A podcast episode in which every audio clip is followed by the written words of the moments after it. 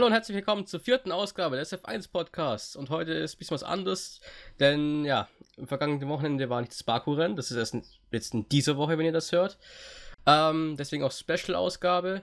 Dabei wieder das Standard-Trio mit einmal Maxi. Hallöchen. Mit Ari. Halli, hallo. Und mit mir, dem Dave. Ja, heute reden wir. Reden wir. Heute reden wir mal über allgemeine Themen der Formel 1, nicht über das vergangene Wochenende nur. Ähm, haben uns da so ein paar Themen aufgeschrieben, unter anderem auch äh, für die Zukunft 2021, ähm, die neuen Motoren und so weiter. Aber wir bleiben erstmal so bei aktuelleren Themen, würde ich sagen. Und zwar würde ich da mal einleiten mit dem Thema Dirty Air, was ja gerade viele Diskussionen aufwirft. Ja. Was, was sagt ihr ähm, zum aktuellen Problem mit den Luftverwirbelungen durch die Aerodynamik? Also, ich weiß nicht, welcher Fahrer es war, aber der meinte, also ich weiß echt nicht, aber man muss ja ungefähr 1,5 Sekunden schneller sein, um überholen zu können.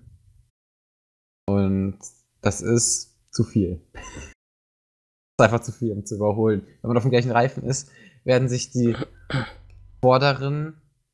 Ich, ich, Red Bull will ich jetzt, glaube ich, so ein Tickchen außen vor lassen wegen dem Renault-Motor, der ungefähr 10 Sekunden, 10 Sekunden, 10 km langsamer ist.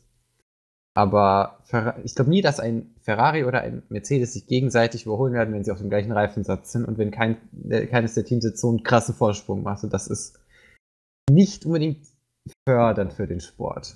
Ja, aber ich glaube, selbst äh, wenn du halt gleich schnell bist, dann kannst du halt auch nicht überholen, auch wenn du gar keine Dirty hast. Wenn du genau gleich schnell bist, geht's halt einfach nicht. Das ist halt mal so ein Punkt. Wir haben halt auch nicht vergessen. Ne? Also selbst wenn du gar ja, keine Dirty Air hast, hast du ja auch wieder keinen Windschatten theoretisch, so wirklich. Weil der Windschatten hängt ja auch mit der Dirty Air zusammen. Das stimmt. Ähm, so Ghost Race mäßig. Ja, also, genau. Also, wenn du halt genau gleich schnell bist, funktioniert es halt erstmal schon mal gar nicht. Aber ja, ja ist halt schon ein bisschen krass aktuell. Wobei, ich weiß nicht, ob das wirklich mit den vorherigen Autos wirklich so viel anders war. So gefühlt. Pff. Ja. Bisschen, aber. Ja, das schon. Da waren die Reifen halt richtig Schrott. Da bist du hinterhergefahren, direkt kaputt. Ja, das stimmt. Jetzt geht man praktisch mehr oder weniger in die gleiche Richtung und dann, kommt, und dann frisst sich halt Dirty Air und Reifen halt noch mehr zusammen. Das ist halt auch ein bisschen Blödsinn. Und die Reifen tendenziell stabiler sind als die ja, trotzdem, vom letzten Reglement. Ist halt immer trotzdem hat man es bei äh, Trotzdem hat man es bei Ricardo so wunderschön in Melbourne gesehen, wo er extra zu Räikkönen Abstand genommen hat, damit seine Reifen nicht so schnell kaputt gehen, damit er nochmal einen Angriff zum Ende des Rennens starten konnte. Und äh, das ist, finde ich, etwas, was eigentlich nicht passieren sollte, was nicht so fördernd für den Sport ist. Wenn man ja, schon Abstand nehmen muss. Ja, das hat man aber schon seit Pirelli da ist gesehen. Also seitdem wir ja, die weichen Pirelli-Reifen haben. Ähm, da, da, beziehen wir das Thema Reifen eigentlich gleich schon mit einem, äh, was eigentlich ein anderes Thema war, aber können wir kombinieren. Ja, Hängt ja zusammen. alles zusammen. Ähm, ja, ist halt schwierig. Äh, aber ja, wenn halt relativ gleich schnell bist, hier wissen dann vorbeikommen. Das Ding ist halt auch, wenn man jetzt einfach sagt, so, wir ändern jetzt hier zu 19, dass man die den, in den Frontflügel nicht so viele Teile hinbauen darf. Ja? Hofft man sich ja dann richtig viel von. Äh, ja, ich weiß nicht. Dann, dann, wenn du halt wirklich, sagen wir mal, um 50% die Dirty Air verringern irgendwie bis 2021 oder mit 2021, je nachdem. Wird nicht Und den DRS-Effekt, was, was Ross Brown ja eigentlich noch äh, äh verstärken will für die nächsten Jahre, äh, ja, dann wird das wieder so richtig 216-Style zum Beispiel, du eigentlich fast nur mit DRS vorbeigefahren bist, ganze Zeit. So. Das, ja. das ist auch unnötig. Das ist ja, der DRS bringt bei den Autos eh jetzt eh schon mehr, weil es breiter sind. Ja. Aber Dirty Air, also ich habe mal ein, ich weiß nicht welche, irgendwo einen Artikel, den finde ich leider nicht mehr. Da ging es darum, da, also ihr kennt ja die neuen Formel E-Autos mit den hm. zwei äußeren Heckflügeln. Ja. Genau. Ja, wobei es eigentlich kein Heckflügel ist. Ja, aber so ein Prinzip gab es mal. Es ist, ich weiß nicht von wann das war, ich weiß keinen Artikel nicht mehr genau nachlesen. Aber das Prinzip hat es irgendein Designer auch so erstellt, wo die Dirty Air um ungefähr 40% gesenkt wurde. Wenn man den Eckflügel irgendwie so in zwei Teile aufteilt. Also, ja, wie beim neuen Formel E-Auto praktisch. Das kannst du beim Formel 1-Auto nicht machen, das ist dann definitiv kein Formel 1-Auto mehr. Das ist die andere Sache, aber so hätte man die Dirty Air ziemlich reduziert. Ja, aber dann hast du so ein Formel E-Auto, was eigentlich kein Formel E-Auto mehr ist, weil man sagt ja eigentlich eher eine Mischung aus Turnwagen, Formel-Auto. Zu dem neuen Auto. Der schaut zwar ganz cool aus, aber ist halt kein Formel-Auto, ne? Hat auch keinen richtigen Frontflügel mehr eigentlich. Also. Gut, der Frontflügel ja. wäre dann normal gewesen. Ja, aber der Ja, Frontflügel ist dazu- eigentlich das Hauptproblem, warum man nicht hinterherfahren kann. Nicht die Dirty an sich, sondern dass der Frontflügel so kompliziert ist. Weil die Dirty Air gab es schon immer. Vor allem in die 2000er Jahre, wo man diese krassen, breiten Autos auch hat. Und das ist breit, aber die viel Flügelautos auch unter anderem, die ja auch wahnsinnig viel Dirty Air produziert haben. Ähm, aber da waren die Frontflügel halt viel simplere mit ihren zwei Platten. Jetzt hast du 8 Millionen Platten und Flaps und alles dran. Da ist Mhm. klar, dass das halt dann überhaupt nicht mehr funktioniert. Das stimmt. Das ist ja das Problem, durch die Dirty Air strömt ja der Flügel, der Frontflügel verteilt ja die Luft ums Auto herum und Richtung Heckflügel zum Beispiel unter anderem. Und ja, wenn man halt ganz, wenn halt die Dirty Air kommt, funktioniert das Ganze halt logischerweise nicht mehr so wirklich. Und du verlierst halt dadurch praktisch überall Anpressdruck am ganzen Auto, weil es halt überall auch die Luft hin verteilen soll eigentlich. Und ja, dann verlierst halt noch mehr Grip, als wenn du zum Beispiel nur einen Frontflügel hast, der halt einfach nur die Luft nach oben drückt, anstatt überall noch die Luft hin zu verteilen. Das stimmt. Ja, ich muss aber auch dazu sagen, das hat jetzt nicht wirklich was mit der Dirty Air zu tun. Aber ähm, schon damit, dass die Überholmanöver halt wirklich weniger geworden sind und äh, Liberty Media schon versucht, das irgendwie wieder hoch zu pushen. Und ich würde sagen, dass die 2017er Regeländerungen, dass sie sich damit nicht unbedingt den größten. Gefallen getan haben. Damit, dass die Reifen als Beispiel auch breiter geworden sind, weil ich glaube, das hat das Ganze eher zurückgehen lassen, die Überholmanöver. Naja, was man sagen muss, ist auf jeden Fall sind die Autos deutlich besser aus als 216. Also die 216 Autos sieht der sie jetzt schon so, hm, sieht der aus wie ein Formel 1,5. So eine Mischung aus Formel 1 und Formel 2 eigentlich eher. Ähm, das Ja, da hast, du auch, da hast Ja. du auch recht, aber ich fand auch, äh, wenn man sich die Autos auch vom Handling her mal angesehen hat, also wie die sich handeln lassen, wie sehr die Piloten mit den Autos kämpfen mussten, fand ich, um ehrlich zu sein, dass die 2016, als es noch nicht ganz so viel Grip war und dass man, wenn man, als man mehr kämpfen musste und mehr seine Klasse eigentlich als Pilot zeigen konnte, natürlich. Es ist jetzt auch noch so, dass äh, man recht viel arbeiten muss, um erfolgreich zu sein, aber ihr versteht, wo ich damit hin will. äh, also erstmal noch ganz kurz was zu den neuen Autos. Das noch aufzugreifen, damit auszusagen. Ähm, das Problem ist auch noch, dass man mit den Autos deutlich mehr in die Kurve reinbremsen kann. Und folgedessen eben nochmal schwerer ist zu überholen. Ja. Das ist das ein Problem und ich finde jetzt nicht, dass die, ich finde, dass die zu 16 Autos viel einfacher zu fahren sind als die jetzigen Autos. Findest du? So es mir scheint schon. Naja, Also- eigentlich hat der Grip ja ab, äh, der Grip damals war ja eigentlich weniger als heutzutage. Durch dass Ja. die Reifen nicht so breit waren. Aber wenn du das zu 17er Auto einmal querstellst, dann machst du halt einen Abgang. 16er Genau. hast du halt nur easy catchen können. Ich denke, die hatten, okay, sagen wir, sagen wir beide hatten ihre, ihre Stellen, wo man aufpassen musste und wo man was können musste. Ja, vor allem hast du es halt viel, also die Kurven kannst du ja viel schneller fahren. Das musst du ja auch erstmal hinkriegen. Ne? Also die Gefahr und Fehler machst du halt auch deutlich mehr da. Oder dass du halt einfach, ja, entweder nicht körperlich fit bist auch unter anderem. Das ist ja auch noch so ein Thema. Die Fahrer brauchen jetzt noch, äh, gut, für die ist das jetzt eigentlich kein riesiger Unterschied, weil die eh total austrainiert sind. Äh, aber trotzdem mehr halt Herausforderungen als die 16 Autos, wenn die halt, ja, fast, wenn du von dem, wenn du von einem 18 Auto und einem 16 Auto gehst, ist zwar nicht ganz so wie in ein Formel 2 Auto gehst, aber relativ nahe so der Schritt. Also es ist schon ein relativ krasser Schritt, was du halt äh, belastungsmäßig Unterschied hast. Ähm, noch zu, um zu sagen, wir haben ja mittlerweile auch um zu überholen, haben wir schon sehr, sehr kurze Bremswege. Also, dann hat man im Qualifying in China gebremst 100, bisschen weniger. Ja, aber beides hat man eigentlich auch schon immer. Also so 120, 130, aber viel früher hast du auch noch nie gebremst.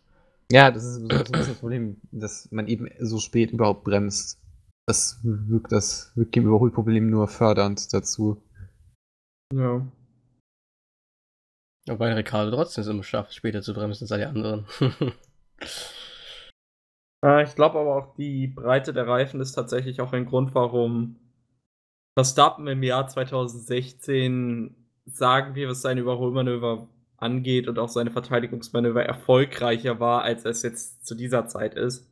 Weil wenn man sich mal das äh, Manöver in Bahrain dieses Jahr anguckt, was er dagegen Hamilton hingelegt hat, als die Reifen noch schmaler waren, hätte das, denke ich mal, sogar funktioniert. Aber Da kommt auch wieder das ganze Auto drauf an, dass er schmaler ist.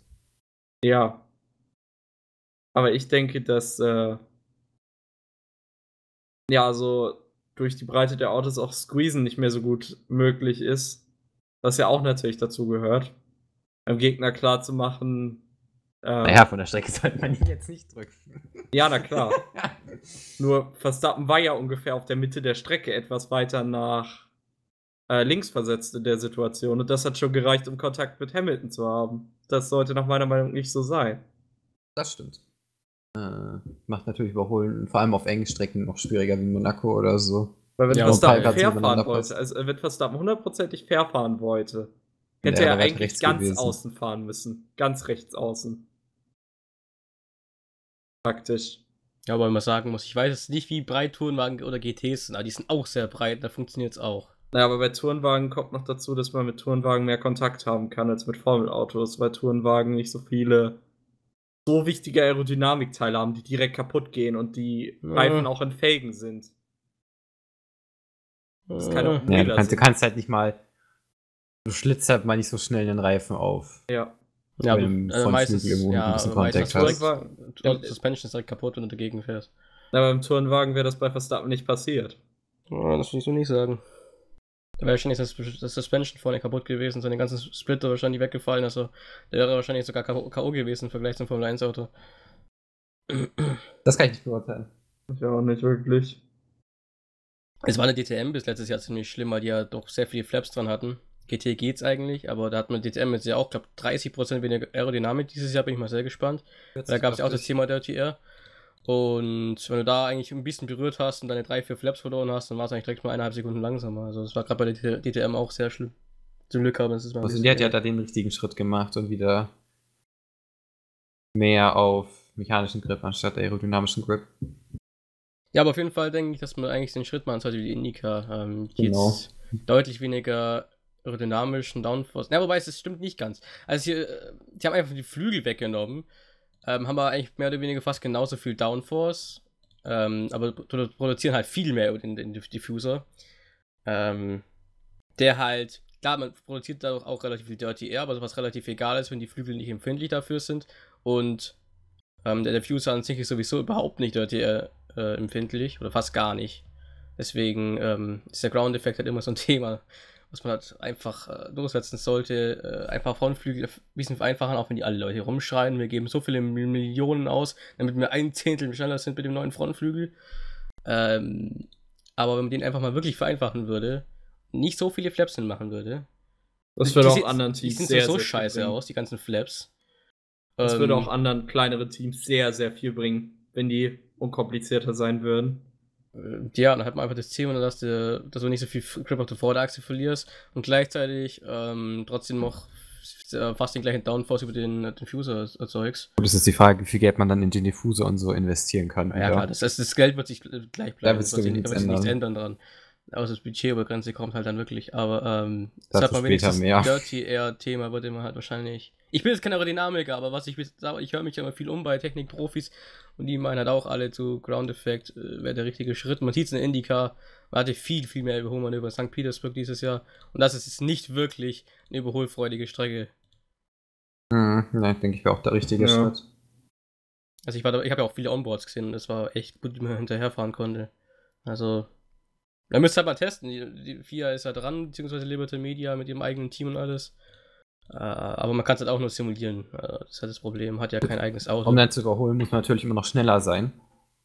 ja gut, das ist ja immer Aber ich denke, wenn man so, ich kann das jetzt schlecht einschätzen, ich denke mal, wenn eine, wenn eine halbe Sekunde schneller ist, man vorbeikommt, also, wann würdet ihr denn sagen, ob man vorbeikommen sollte, wie viel schneller muss man sein? Ja, dazu muss ich auch sagen, es gibt ja viele Leute, die dafür sind, das DRS abzuschaffen. Eine Antwort auf meine Frage. so. Ich würde sagen, drei, vier Zehntel. Ich Ja. wäre jetzt für eine halbe Sekunde gegangen.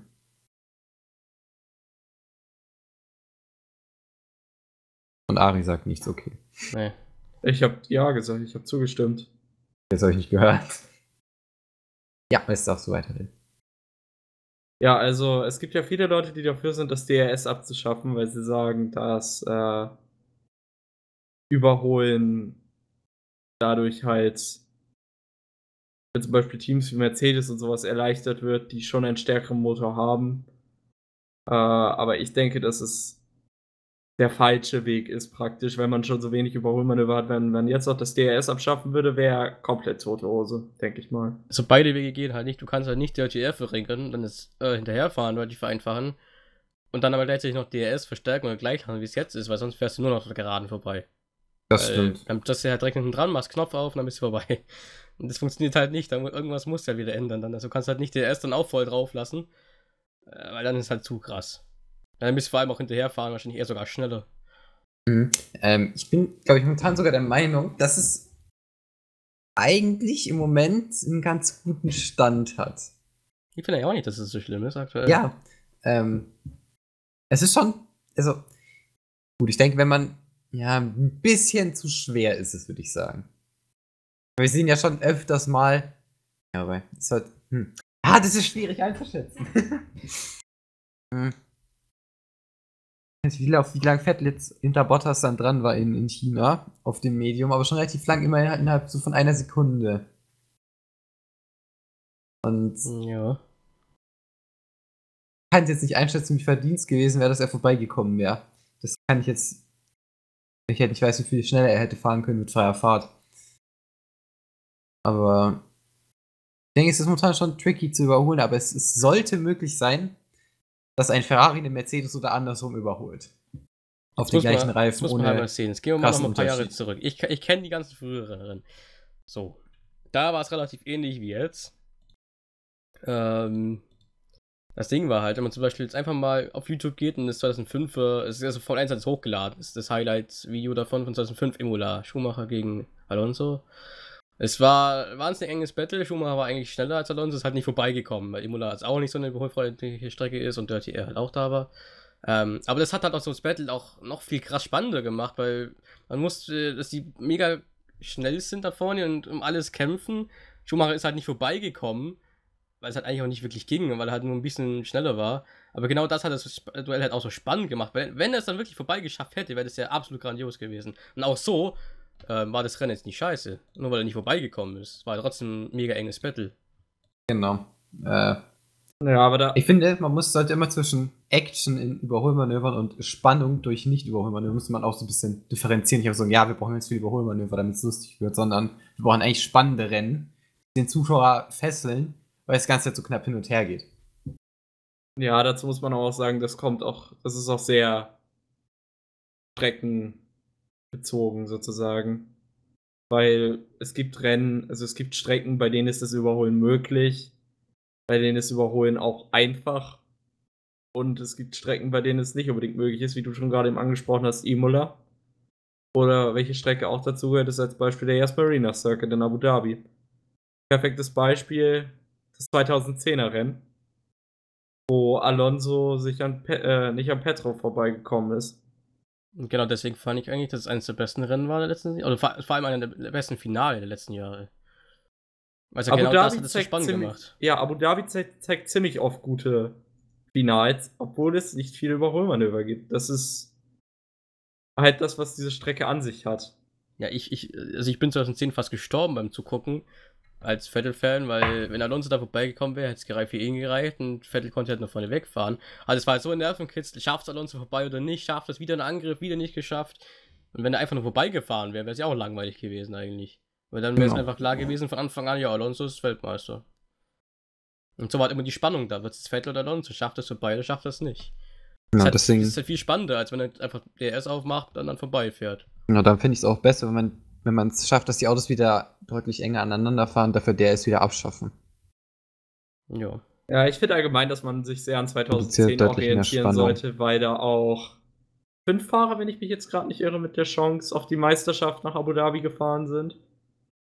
Das ja, ist sowas, das was ist wir, finde ich, wieder brauchen würden. Was das Ganze Ja, auch spannender das machen ist das würde. andere Problem. Ich meine, immerhin, immerhin dominiert ja jetzt schon niemand mehr, ja. Das ist schon mal besser als die ganzen zwei seit der Hybrid-Ära Rennen. Das Naja, muss man also man- sagen. Das trotzdem, man muss gegen sagen-. Man muss sagen, wenn du dir ein Rennen anguckst, weißt du, dass entweder ein Red Bull, Mercedes oder Ferrari gewinnen wird. Ja, das war aber noch nie anders. Das stimmt. Noch nie. Es gab immer die zwei, drei Teams oder vier auch mal, die eigentlich immer gewonnen haben. Also ich Das weiß nicht, welches Jahr, wo jedes Team hätte gewinnen können. Oder fünf, sechs, sieben Teams. Ja, so aber zwei ich find- überlegt hat, ja, Ferrari gewonnen, McLaren hat, glaube ich, gewonnen, Red Bull, was haben wir noch? Aber ich meine, guck dir den Gap an. Zwischen dem dritten Team Vielleicht jeweils von anderes denen und dann Teams gewonnen. Haas oder Force India. Das ist ja teils eine Sekunde oder eine halbe Sekunde. Und das ist nach meiner Meinung zu viel. Ja, das war halt echt noch nie anders.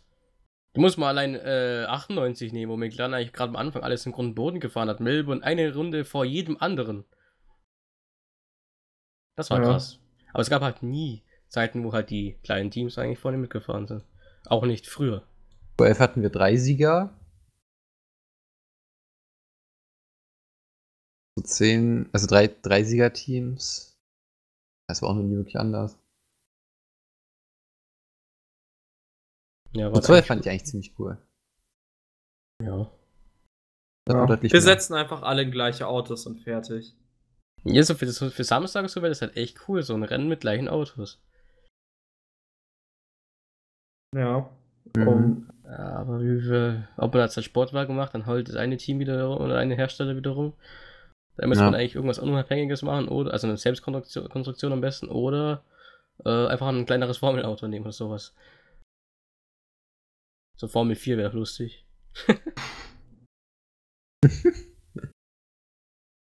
Ja, Gott. Ja, das wäre das wär schon da gar nicht reinpasst ins Formel 4 ganz cool.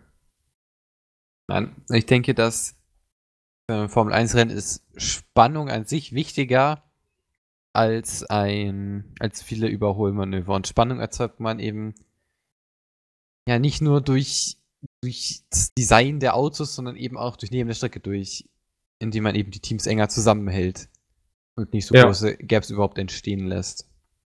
da gebe ich dir recht. Ja, wie wissen das halt regeln. Dafür bin ich nicht da. Das, das, ich finde nur, dass das gemacht werden müsste. ja. Balance of Performance. Jetzt auch in der Formel 1. Alle Teams gleich, ne? Ja, nee, das halt nicht. Es Sollte schon, sollte. Ja, es ist einfach verdammt schwer. Man bräuchte, bräuchte einen kompetitiven Wettbewerb, bei dem halt theoretisch jeder die Chance hätte zu gewinnen. Ja, auf jeden Fall bis Ende Mai wird man, viel- nee, warte, Ende April, jetzt ist ja die Deadline für die neuen äh, Autos.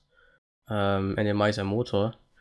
Ähm, werden wir sehen, was sich Liberty Media äh, einfallen lässt. Ob man für nächste Saison irgendwas findet, vielleicht ein Frontflügel wirklich ein bisschen vereinfacht, würde immerhin schon mal ein bisschen helfen. Ähm, aber ich würde jetzt ja- nicht sagen, dass es wirklich äh, eine Krisensituation ist aktuell. Wir haben jetzt So. zum Beispiel 5 Kilo mehr Sprit, Ja. was, glaube ich, insgesamt keinen Unterschied machen will. Außer dass davon vielleicht Mercedes und Ferrari mehr profitieren, sogar als der Ding. Der, der Renault und Honda. Tja, ist halt Wenn du, wenn du halt einen geringeren Spritverbrauch hast und dadurch trotzdem länger Vollgas fahren kannst, bring, bringst halt eigentlich die ähm, stärkeren Teams wieder noch weiter nach vorne. Ja, vor allem, wenn du halt dann weniger tanken kannst wie der andere. Und weniger Ja. tanken, sage ich fast mehr OP. Oder das. Wenn ich 10 Kilo weniger mitnimmst, ist es pro jener Strecke 3 bis 5 Zehntel die Runde schneller, bis allein noch weniger Sprit. Ich finde tatsächlich die Idee von Liberty Media, mehr Tank mitzunehmen, gar nicht so schlecht. Mehr Sprit. 5 Liter waren es, glaube ich. Ja, Kilo. Kilo, ja. 5 Kilo. Das würde trotzdem, denke ich mal, viel bringen. Ja, ich muss mal fast eine Mindest. Also, da muss man fast sagen, man nimmt jetzt auch die 110 Kilo mit, egal wie viel du verbrauchst. Sonst kommt da wieder Mercedes an, nimmt halt 10 Kilo weniger mit. Das ist Ja, halt genau. auch wieder dumm. Es ist, es, Das bringt ja es, noch mehr. es bringt halt nichts bis sogar Negatives, weil die beiden Teams, also Ferrari und Mercedes Motor, Spritsparender ist und daraus mehr ziehen können. Also- ja. Weil die halt, mal, du kannst mit 5 Kilo kannst du beim Renault drei Runden Vollgas, nee, zwei Runden Vollgas fahren. Und in der Zeit ein Ferrari dann drei Runden daraus Vollgas fahren kannst zum Beispiel. Dann hast du halt schon wieder einen Vorteil für die größeren, äh, für, für die beiden Motoren starken Teams. Im Vergleich zu den anderen. Was halt naja, nicht wirklich sinnvoll ist. Weil es die Autos nur auseinanderbringt. Ja, ist auch ja, ein schwieriges Thema, ob das wirklich was bringt, weil Vollgas fahren wird man sowieso nie die ganze Zeit. Vor allem nicht mit Wegen drei Motoren, das macht halt, Ja, richtig. das macht halt schon wieder keinen Sinn. Es ist halt auf die Dauer gesehen sinnvoller, weniger Sprit einfach mitzunehmen und dafür den Motor dadurch ein bisschen mehr zu schonen. Ja. Ja. Ja, dann bleiben wir einfach mal bei dem Thema aktuell. Wir haben jetzt für die neue Saison nur noch drei Motoren statt vier und zu manchen Genau. Teilen jetzt sogar noch weniger. Zum Beispiel Die Batterie und die Batterien dazu. Control Electronic. Genau. Ähm, aber ja, diese nicht so die wichtigsten Teile unbedingt sind. Aber ja, trotzdem. Äh, aber ich glaube fast nicht, dass selbst alle Mercedes-Motoren damit durchkommen. Drei Wird ist halt schwer, schon ja. extrem wenig. Und eigentlich ist, äh, macht man das ja ursprünglich, um zu sagen, hey, wir brauchen jetzt weniger Motoren, ist gleich weniger Kosten. Schlussendlich kostet es eher sogar mehr, weil die Team, also die, die Hersteller der Motoren mehr Geld in die Haltbarkeit stecken müssen, was nicht gerade wenig ist. Und ja, das heißt, Motor kostet eigentlich sogar mehr. Äh, und dann geht er wahrscheinlich noch kaputt und dann braucht ihr noch mal mehr Teile und kostet es eher noch mehr als zuvor. Ja, da habe ich ja schon, also ich habe vor, vor, vom Anfang erst schon, schon gesagt, dass ich glaube, dass jeder einzelne Fahrer eine Strafe kriegen wird durch den Motor. Bringt Der Meinung bin ich weiterhin. Der, der Meinung bin ich weiterhin. Und ich habe auch den, den guten Vorschlag gebracht, dass sich die Teams darauf einigen, einfach trotzdem vier Motoren zu benutzen und alle bei einem Rennen einfach Strafen nehmen und so sich durch praktisch einfach nichts verschiebt. Eigentlich schon geil. Äh, Ist schon lustig wär's. Ähm, wird natürlich nicht dazu kommen. Aber ja. Ich weiß jetzt nicht die Kosten von den V8 und von 10. Aber ich bezweifle, dass die so hoch waren wie die jetzigen. Man ist mit deutlich mehr Motoren insgesamt gefahren. Und- Ja, ich glaube, das ist schlussendlich trotzdem, was waren es? Acht Ja. Motoren, glaube ich, bei den V8 meistens noch. Ja, ach, Ähm, ja. Das äh, glaube ich, dass es immer noch billiger war als jetzt die drei oder vier Power Units im Jahr. Je nachdem. Oder fünf oder sechs oder sieben, wie man den Honda Pass. Äh, ja. Wobei bei Honda fährst, ist das gar nicht so das Problem, weil Honda zahlt ja auch viel Geld. Also, da sind die Kosten für den Motor auf jeden Fall wieder drin. ja, aber, es geht ja praktisch auch, geht ja nicht ums Werksteam so, sondern allgemein Kostenreduktionen, die eigentlich Ja, die, da. Die ähm, Kostenreduktion durch die Motoren wird theoretisch auf die, auf die, die, auf die großen, also auf die Motorenhersteller abgewälzt, so vom Geld her. Und dadurch wiederum indirekt auf die Kundenteams. Ja. Wobei man ja eigentlich so eine Regel hat, dass die Motoren jedes Jahr billiger werden, aber äh, ich weiß nicht, wie das so ganz funktioniert. Also grundsätzlich fände ich, wenn man eben äh, die Entwicklung der Motoren, dass die halten, auf die Motorenhersteller abwälzt, fände ich es theoretisch nicht schlecht, wenn die kleinen Teams daraus nicht mehr Kosten kriegen. Na gut, aber wenn sie den Motor mehr brauchen, trotzdem halt, ne? Ändert sich dann Ja, halt klar. trotzdem nichts. Das stimmt. Dann ist es halt. Dann kriegst du halt noch eine Strafe dafür, super. Ja gut, ähm, wenn wir, bleiben wir beim Motor, aber gehen noch nicht so weit in die Zukunft, sondern das nächste Jahr. Wir wollten ja noch über Honda und Red Bull reden. Ähm, Äh, Ganz ja, kurz noch. Was? Ähm, mal so Vergleich, wenn man einfach mal in der V8-Ära einen Motorschaden hatte, dann hat man, war es aber so gut, dann muss man halt irgendeinen anderen Motor ein bisschen länger fahren, mal so über ein Rennen. Wenn du jetzt einen Motorschaden hast und der praktisch der komplette Motor hin ist, musst du mal gut und gerne mit einem anderen Motor vier, fünf Rennen länger fahren. Und das Ja, wird nicht funktionieren. Ist nicht möglich, ja. Das Na gut, aber dann zum- Problem. Honda Red Bull Torosso macht sich eigentlich ganz gut Genau. dem Honda. Scheint ja einen guten Schritt vorwärts gemacht zu haben auch. Ist eigentlich nur ähm, Bahrain erstmal. Ja, wobei man sagen muss, dass China ja auch ging. Torosso und China ziemlich viele technischen Setups-Probleme hatte. Also das Setup Das hat überhaupt nicht funktioniert. Deswegen schwierig. Ähm, Topspeed waren sie ja nicht so viel weniger, also das war ganz okay, denke ich. Ähm, ich denke, dass sie mit Toro Rosso dieses Jahr auf jeden Fall noch gute Sprünge machen können. Ich denke auch, dass sie den Weg gehen sollten, auf die drei Motoren so zu scheißen, einfach maximal zu entwickeln. Gibt ja keine äh, Entwicklungsbremse mehr oder keine Tokens, nichts. Das heißt, sie können theoretisch so viel entwickeln, wie sie wollen, kriegen halt 1000 Sch- äh, äh, Crit-Strafen, aber wäre halt theoretisch viel besser, weil hat man halt die einzige Möglichkeit aufzuholen, indem man ganz ein neues Update bringt. Ich meine, Toro Rosso wird eh nicht so viele Punkte holen, vermutlich. Deswegen, wie- wieso sagt man von Bull aus nicht einfach, komm, bringt einfach so viele Updates, wie ihr wollt, so viele Motoren, wie ihr wollt und äh, haut das Ding einfach mal nach oben und entwickelt es. Ich glaube halt bei, bei Tauros ist auch jetzt nicht das Geld das Problem. Ja. Das Jetzt wäre mal so eine Möglichkeit, weil jetzt habe ich schon gehört, dass du mit Honda halt mit dem Update wartet, bis halt der neue Motor kommt. Das ist halt auch wieder bescheuert, weil dann kommen die anderen Teams auch wieder mit dem Update, dann bringt es halt auch wieder nichts. Genau, in Kanada. Und darauf Ah. ist Red Bull auch gespannt. Also, Motorsport Marketing schreibt ja, ähm, dass vor allem Wert auf das Kanada-Rennen gelegt wird, weil dann ja auch bald die Deadline ist von den Motoren, die Red Bull, äh, die Renault Red Bull gegeben hat. Ich denke mal, Ähm, das wird auch sehr und- entscheidend sein für deren Entscheidung. Ja, und dass man, dass man sich das als Renault überhaupt noch gefallen lässt, finde ich auch sehr interessant. Naja, Red Bull zahlt ja. Aber die Zahl jetzt auch nicht mehr als McLaren, denke ich mal. Oder so. Tut's auch nicht, aber es ist trotzdem Geld, was sie weiterhin in die Entwicklung stecken können. Oder wie, wie viel ist das? Kostet ein Motor? Weiß ich tatsächlich nicht. Ich glaube, 10 Millionen kostet es für das ganze Jahr, oder? Ja, Dave? irgendwie 3 Millionen pro Motor, kann es sein? Keine Ahnung. sowas. Auch die Frage, wenn man, halt, wenn man halt die ganze Zeit kritisiert wird, ob man da halt überhaupt noch Bock drauf hätte, die halt noch weiter zu beliefern und die nicht einfach zum noch schlechteren Motorenhersteller schickt. Äh, Ich weiß halt nicht, ich denke schon, dass Honda die Chance hat, einen guten Motor zu bauen. Ja, aber das Äh, wird ich denke, dass man bisschen halt Zeit nur brauchen. mit McLaren zusammen einfach nicht eine gute Konstellation war, um halt wirklich einen Motor zu entwickeln. Ich glaube, da war einfach von beiden Seiten zu viel Druck und zu viele Erwartungen da, was das schon Ja. mal schwer gemacht hat. Mit Torosso ist man halt frei, man weiß, dass man dann eh keine WM gewinnt. Das heißt, man versucht einfach das Beste draus zu machen und das Maximale zu geben. Und guckt, was dabei rauskommt. Aber hat halt diesen, diesen Druck, wir müssen jetzt am Ende der Saison einen gleich starken Motor haben wie Ferrari und Mercedes. Weil ich ganz ehrlich sagen musste, für das Honda, wann haben die angefangen? Zu 14, oder? Ach, keine Ahnung, wann die angefangen haben zu entwickeln. Bevor irgendwie so da, und wann hat Mercedes angefangen? Früher auf jeden Fall. Ja, dass die für die kurze Zeit haben die eigentlich einen echt guten Motor, das muss man auch mal sagen.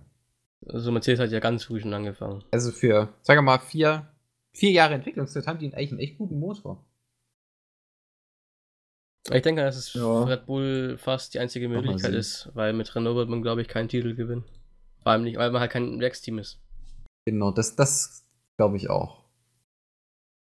Man, man hat ein letztes Mal ein Team gewonnen ohne Werksteam-Status und ich wüsste es nicht. Red Bull. Ne, Moment, Ja. da war es ja auch Werksteam. Eben, man hat jetzt mal nicht Werksteam gewonnen, also ich weiß nicht. Ich, Äh, Keins. Schwierig. Brown- ist das überhaupt schon mal in der Historie? Braun war kein Werksteam. Hm, Ja, gut. War ja, Ja, McLaren Braun damals War es mit Werksteam? Ja, wobei, das kann man nicht so sagen, weil Brown hatte schon immer die Verbindung mit Mercedes. Ja, gut. Hm. Aber eigentlich war es ja Hm. McLaren noch 2009. Braun war auch was Ja, weiß Besonderes. nicht. Aber da waren die Motoren auch angeglichen, da kannst du halt auch. Ja, stimmt, Da gab wäre es es dann eigentlich auch egal gewesen. Hättest du, glaube ich, Ja. in, in den Red Bull hättest da, also ab 12 hättest du, glaube ich, in den Red Bull jeden Motor einbauen können und die hätten einfach trotzdem gewonnen. Also das. Ja, Wobei der Mercedes schon einen Tick besser war. Wie immer. Ja, halt. aber da, das zeigt eben, dass es keinen Unterschied gemacht hätte. Wenn die Ja. halt mit schlechtes Motor Mit, dem- mit dem Motorenfreeze war das. Ja, vor allem war der Broad sowieso mega OP. Bis zur ersten Saisonhälfte war ja teilweise bis eine Sekunde schneller pro Runde. Also Ja. von dem her war das eh egal. Das war eh krass. Ich wüsste jetzt echt kein Jahr, wo kein, wo kein Werksteam Gewinner war. Ja, deswegen sicher, das ist die einzige Chance für, für Red Bull. Jetzt mal zurückdenke, bis 98 auf jeden Fall nur Werksteam. Äh, 97. Ah, Was hatte der Williams für ein Ding? Renault, glaube ich. Also, war aber auch Werksteam, oder? Mhm. 96. Ich glaube, das gleiche immer noch. Glaube ich auch. Daneben Ja. Benetton. Keine Ahnung, was die waren. Die, die hatten damals noch Renault. Genau, dann, dann. Nee, hat ein Ford. Nee, nicht Ford. Das war davor noch. Ja, genau. Ja, genau. Die haben ja, die haben ja auf 94 94 haben sie ja neuen Motording. Ja. Okay, ja. Ich, schaue es jetzt schnell nach und ihr redet mal weiter. Ja, aber das Ding ist halt, selbst wenn man von Renault die gleichen Motoren bekommt, ähm, hat man immer noch den Nachteil, dass man seinen Motor halt nicht wie Mercedes und Ferrari ein bisschen ins Auto integrieren kann. Ich, ich weiß nicht, irgendein, irgendein Team hat auch den Motor ein bisschen umgebaut, extra fürs Auto und alles. Ist ja egal, auf jeden Fall kann man als Mercedes und Ferrari halt den Motor ein bisschen umbauen, auch wenn man nicht viel machen kann, aber wenigstens ein bisschen, um halt das ganze Auto ein bisschen kompakter zu machen. Das kann halt Red Bull nicht. Die müssen halt ihr Auto an den Motor anpassen. Und das wird halt auf jeden Fall schon ein bisschen was kosten. Äh, Genau, das ist glaube ich auch der größte, das ist der größte Nachteil, wenn man kein Werksteam ist. Ja, selbst wenn der Motor halt der beste ist, selbst dann, selbst dann werden halt theoretisch McLaren und Renault auch noch einen Vorteil haben. Nein, nicht McLaren nicht, aber Renault fährt auf jeden Fall. Ja. Okay. Was, sagt, was sagt ihr eigentlich dazu, dass 2019 schwerere Fahrer nicht mehr so einen großen Nachteil haben sollen? Das hätte ja schon längst passieren müssen, weil es komplett unfair ist. Man sehe sich Nico Hülkenberg an. Ja, genau. Weil ich letztens sogar mitgelesen habe, dass es totaler Quatsch ist, die neue Regel, weil die auch nichts bringt. Ich habe es nicht genau durch. Genau, ich keine. Ja, also, weiß, also die neue Regel besagt ja, dass die Fahrer ab sofort äh, neben dem Auto sozusagen, also nicht mehr Teil des Autos bezogen sind. Sozusagen. Wenn ihr versteht, was ich meine. Mhm. Und dadurch äh, soll es nicht mehr so starke Nachteile für die Fahrer geben. 95 war es jetzt Mal, als kein Werksteam gewonnen hat. Mit Renault. Äh, ja, Benetton. Renault Engine bei Benetton. Weil es, glaube ich, kein Renault Werksteam gab. Also ich weiß nicht genau, ob Williams Renault Werksteam war. Also, Boah. weil wir praktisch den Main-Motor bekommen haben. Tja, keine Ahnung. Also ich würde jetzt sagen, dass Benetton da auch nur ein Kundenteam war. Ich würde es jetzt nicht als Werksteam sehen. Ja. Wobei die Sache jetzt halt mit dem Gewicht ist wieder. Ich glaube, die 80 Kilo sind so Mindestgewicht äh, von dem Sitz und Fahrer. Wird das Auto nicht noch Äh, schwerer? Mm, ja. Ja. Das andere Problem ist halt, dass du, selbst wenn du, ja gut, so ein Höhenberg, keine Ahnung, sagen wir mal, er muss 5 Kilo oder 2, 3, sag einfach mal 5 Kilo. Die größeren Fahrer müssen noch 5 Kilo draufpacken. So, dann kommt halt ein kleiner Fahrer an, der packt dann halt 20 Kilo dahin, dann hat er 15 Kilo mehr, die er halt irgendwo ins Auto bauen kann, weil ich glaube nicht die Regel ist, dass du den ins Sitz befestigen musst, die Kilo, was nicht eigentlich die richtige Regel wäre, sondern du kannst ja, glaube ich, irgendwo hinbauen. Das heißt, du schraubst dir ganz tief ins Auto und hast noch einen schweren äh, Schwerpunkt bringt dir auch wieder einen Vorteil, gerade bei einem Formel-1-Auto. Das heißt, eigentlich, äh, ja, nicht sonderlich wirklich ein Vorteil. Ich glaube, das bringt wieder nur die, die, ähm, ja, die, die guten Teams auch noch weiter nach vorne, weil die eben schon E-Gewicht auffüllen müssen, um überhaupt auf Mindestgewicht zu kommen. Tja, sonderlich viel bringen muss, glaube ich, auch wieder nicht, diese Regel. Ja, aber es ist auf jeden Fall schon mal ein Schritt in die richtige Richtung. Ja, der ich Idee sagen, her, dann, ähm, dann springen wir einfach mal weiter zum letzten und größeren Punkt eigentlich. Zu 2021, wo sich ja doch ein paar Sachen ändern werden. Ähm, Also natürlich äh, der Motor, wenn wir schon vorhin das angesprochen haben. Ja. Die MGUH soll gestrichen werden. Ja. Der Rest wird ja vermutlich so bleiben. Vielleicht Drehzahllimit ein bisschen hochschrauben, was aber, glaube ich, nicht viel ändern wird.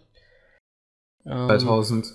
Wegen der Durchflussmenge von 100. Ich weiß nicht, wie 10 sich das Drehmoment verschiebt. Dadurch. Ja, nee, das wird sich nicht ändern, weil wenn du nicht mehr drehst, also wieso sollst du mehr drehen? Hast ja trotzdem den, deinen Durchfluss, den du haben darfst, maximal. Wieso sollst du dann mehr drehen? Jetzt gibt es ja jetzt schon 15.000 Drehmoment. Äh, Ja, ja. Nee. Drehst trotzdem nicht. Ja, genau. Ich weiß eben nicht, wie das vom, wie die, wo, der, wo der maximale Drehmoment dann liegt, wenn man mehr Drehzahl hat. Also, durch die MGU hast du ja nochmal elektrische Energie bekommen, was dadurch hattest du ja vor allem mit den, bei niedriger Drehzahl mehr Drehmoment. Ja. Ich weiß jetzt nicht, wie stark sich das dann verschiebt, wenn das wegfällt. Ja, das wird man sehen müssen. Man müsste halt, damit die das auch ausnutzen, müsste man halt noch die Vorschrift machen, dass man den Drehmoment erst bei einer höheren Drehzahl erreichen darf. Oder Ja. die Durchflussmenge einfach nach oben packen. Oder Dass das. mehr drehen kann. Genau. Also ich, ich denke mal, mal. Weiß nicht, haben die das nicht irgendwann mal geschrieben, dass die Durchflussmenge auf 120 Kilo? Oder was haben wir jetzt hat 120? Ich habe keine Ahnung, wie die Durchflussmenge ist. Ich glaube, um 20 oder so wollten sie es erhöhen. Ich glaube, von 100 Kilogramm pro, pro auch, Stunde. 100 war, ja. Pro ja. Stunde? Ja, aber pro Stunde. Auf 120, glaube ich, wollten sie es ändern. Und dann halt eben auch noch die Power. Power Output, da braucht man natürlich auch insgesamt wieder mehr Sprit. Was. Ich weiß nicht, wie viel die MGUH wiegt. Pff, keine Ahnung. Es geht ja eigentlich darum, dass man den Motor einfach wieder ein bisschen einfacher macht, nicht ganz so kompliziert. Wobei es halt immer noch kompliziert ist, das darf man nicht vergessen, aber ein bisschen Okay. weniger. Also, aber ich glaube, ein V6 Turbo Sollte, sollten die Hersteller hinkriegen. Ja, ja, das ist aber dann trotzdem kein V6 Turbo, das ist immer noch ein V6 Turbo Elektro-Hybrid. Ne? Also das ist immer noch kein normaler aber ich glaube, bei Kears haben die. Ist ja kein Ja, ja. Chaos, nur Chaos. Was? Ist ja trotzdem ein relativ komplizierter Motor. Da kannst du nicht einfach einen Elektromotor hinschrauben. Ja, weil da haben ja die Teams schon äh, seit 2011 Erfahrung mit Energierückgewinnung durch Bremsen. Aber ob da wirklich so viel mehr Leute kommen, ist die andere Frage. Aber so viel mehr Motorenhersteller. Hm. Das war eben für einen Moment weg. Ich bin gleich wieder da. Jo. Ich weiß Also- nicht, also. Ich, also ich denke mal, dass die Unterschiede bei dem Motor nicht mehr so groß sein werden wie bei 214, einfach weil die äh, Teams damit schon ziemlich viel Erfahrung haben, wie man eben Rück Energierückgewinnung über Ding, über Bremsen plus einfach ein V6 Turbo. Ich glaube, das ist schon relativ ausgereizt. Ich glaube, dass da nicht mehr so krasse Unterschiede entstehen werden. Ja. Das ist natürlich auch ein positiver Effekt von dem MGOH-Wegfall wäre natürlich der Sound dann auch. Genau. Noch mal Die besser Abgase haben dann deutlich mehr, sind deutlich energiereicher und somit lauter. Genau. Wäre natürlich auch ein schöner Nebeneffekt. Ähm, aber die Frage, wer halt kommen will. Äh, Porsche. einer der, der deutschen Hersteller des VW-Konzerns da wirklich jemand dazukommt, ist die andere Frage. Aston Martin. Kann ich mir nicht vorstellen, weil die einfach so wenig Budget haben. Wobei Die- ich mir vorstellen könnte, dass Red Bull denen das zahlt. Also, Boah. Aber da wäre es gleich eher besser bei Honda zu bleiben und die doch schon deutlich mehr Erfahrung haben mit dem Motor. Weil ich kann mir nicht vorstellen, dass der erste Mal so ein Motor so gut ist wie Ich mein, der Porsche. Honda-Motor jetzt. wenn das, Porsche. das Red Bull Porsche bezahlt praktisch dafür, dass die den Motor entwickeln und alles, also dass die Entwicklungskosten so übernehmen. Das kann ich mir nicht vorstellen. Das ist immer noch ein Dr. Marco und ein Mateschitz, die sind sehr auf Geld auch aus und äh, hauen dann nicht einfach random ein paar Millionen durch die Gegend. Das sind Ja. immer noch Geschäftsleute. Also kann man nicht vorstellen, dass sie sagen, hier habt ihr 100 Millionen, los, baut den Motor. Ja. Begeistert ist natürlich Honda natürlich die absolute Premium-Investition theoretisch, wenn die den Motor hinkriegen, weil die auch noch ultra viel Geld hinterher schieben. Also gut ist auf jeden Fall, also lohnt sich halt die Entwicklung immer noch in, das, in den aktuellen Motor, weil halt da nicht so viel anders ist, wie Vor jetzt, weil die Grundbasis immer noch gleich ist. Jetzt, was Ferrari so schon entwickelt, Vorkammerzündung und sowas in der Art. Kannst du Ja. immer noch weiterentwickeln. Also ändert sich halt nicht so viel dran. Also die Basis bleibt halt immer noch gleich. Ähm, deswegen wäre das an sich schon mal nicht schlecht.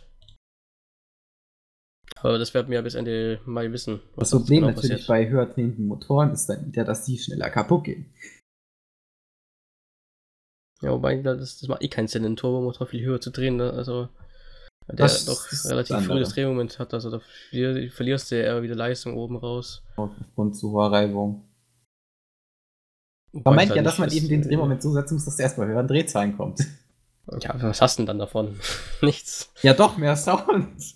Na, vorne Sonne nicht viel wird sich da nicht ändern beim Turbomotor. Drehen eh schon ziemlich viel für den Turbomotor. Normaler Turbomotor dreht eigentlich nicht mehr als 9000 oder so. Das stimmt. Da ist die 11, 12, was sie dann schon teilweise haben, äh, schon relativ viel. Auch, dass er dann ultra ineffizient wird, Ja. wird verballert.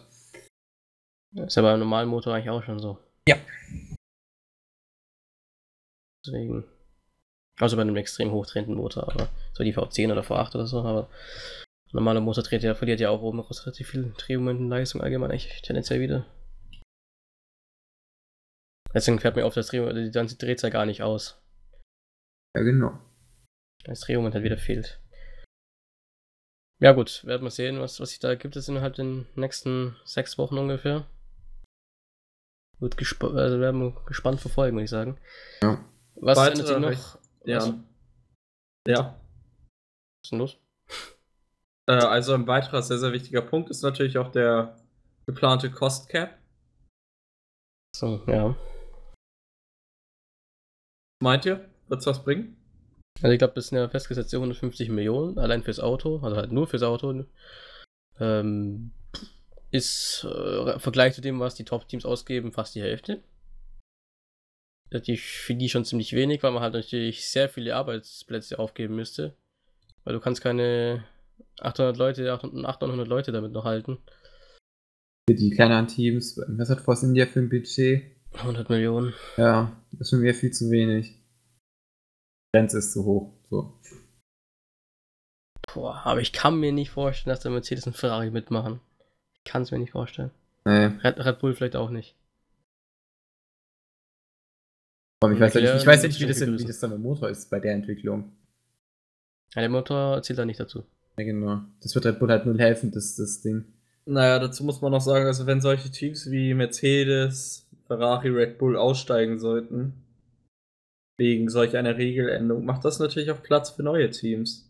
Ja, wenn du die neuen Teams nicht direkt dabei hast, dann brauchst du mit 14 Autos oder so auch keine Meisterschaft fahren. Ja, das ist auch wieder wahr. Der Cost Cap ist vor allem, geht vor allem darum, wenn man nur Privatteams hat.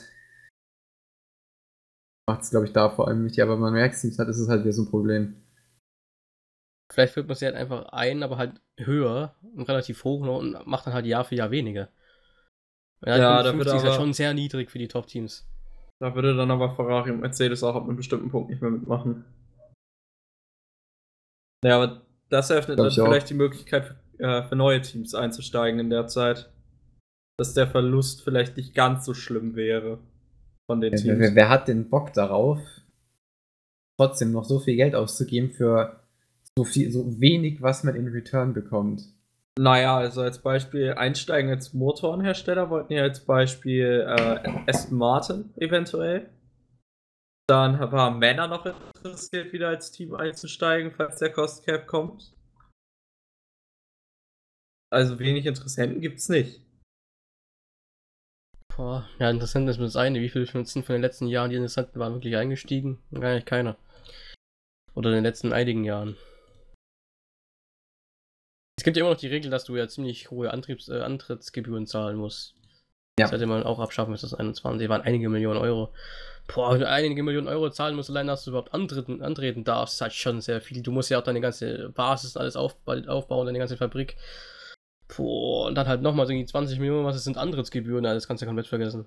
Ja, das Problem ist halt, Formel 1 muss sich rentieren und kein Minusgeschäft sein.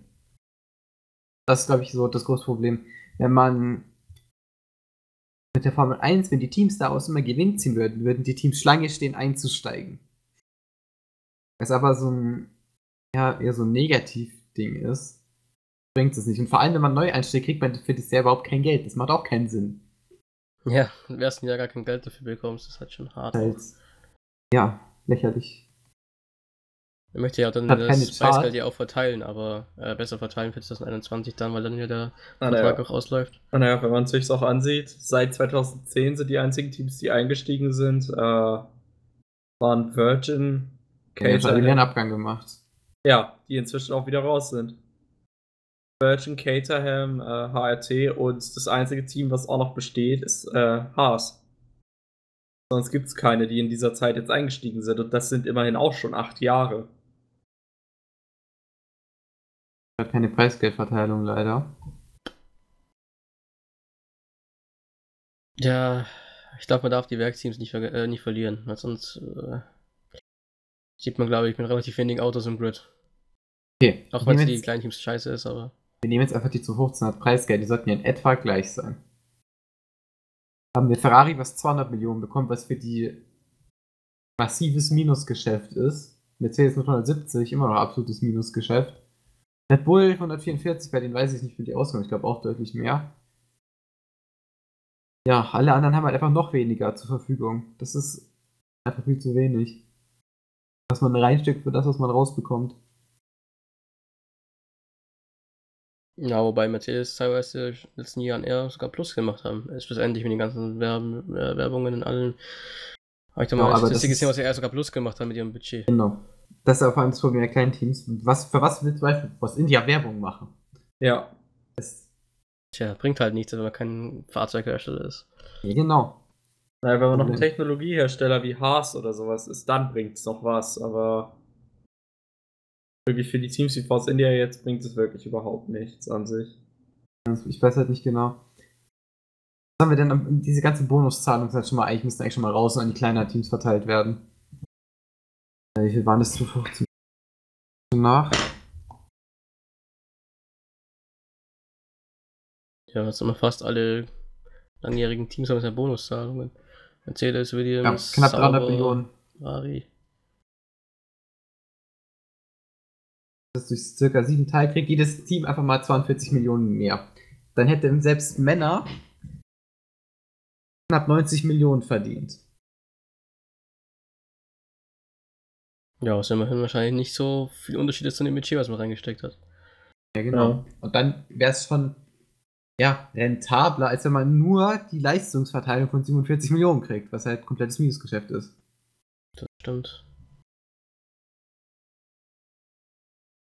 Tja, ich denke, da müssen wird, da wir wird, die Media schon dran sein, denke ich, dass man da was ändert auf jeden Fall 2021. Kann mir nicht vorstellen, dass es genauso bleibt, wie es jetzt ist. Ja, Das ich. Zahlungen werden vermutlich bleiben, aber wahrscheinlich weniger werden, denke ich. Ja. Ähm, um halt ein bisschen deut bezahlen da müsst zu halt deutlich mehr in die müsste an die kleinen Teams gehen, damit die sich besser finanzieren können. Und nicht immer am Rand vom, an der, an der Insolvenz stehen. Die Sauber wurde auch eher durch die komische schwedische Firma einmal gerettet. Und halt Williams Ja. verlieren wir jetzt vielleicht auch, wenn es so weitergeht. und so weg ist halt auch nicht geil. Die kriegen immer noch 10 Millionen Bonuszahlungen, aber wenn die jetzt so schlecht abschneiden, kriegen sie. Also, ich nehme das alles von 2005 von der Statistik von Motorshop Magazin, weil ich sonst nichts Besseres gefunden habe. Wenn die jetzt letzter werden, kriegen sie noch 47 Millionen. Das ist ein bisschen weniger, äh, ein bisschen mehr als die Hälfte. Wenn dein Hauptsponsor weg ist, dann bist du einfach tot. Das ist instant. Tja. Wir müssen selber mehr Autos einsetzen, dann kannst du mehr Pay-Driver einstellen. Wir bräuchten prinzipiell bräuchten wir eher so eine Art Festzahlung an die Teams schon mal. Ja. Zumindest an die Privatteams, aber dann heulen halt die, die Hersteller wiederum. Wieso kriegen wir nicht? Nee, alle gleich viel, wenn dann. Dann hat noch ein bisschen was leistungsbasiertes, aber so, dass die Teams halt nicht viel Minus machen. Ja, genau, ist einfach halt schon mal die Grundbasis da ist. Dann hat es Konstrukteursplatzierungsmäßig halt nicht so wahnsinnig viel Unterschied macht, wie es jetzt ist. Wenn die, die, die großen Teams werden dann wahrscheinlich immer noch durch die Werbung und alles profitieren.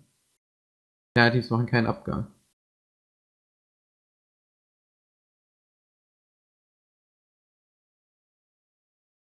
Hätte ich trotzdem schön, wenn ein paar neue Werksteams dazukommen würde.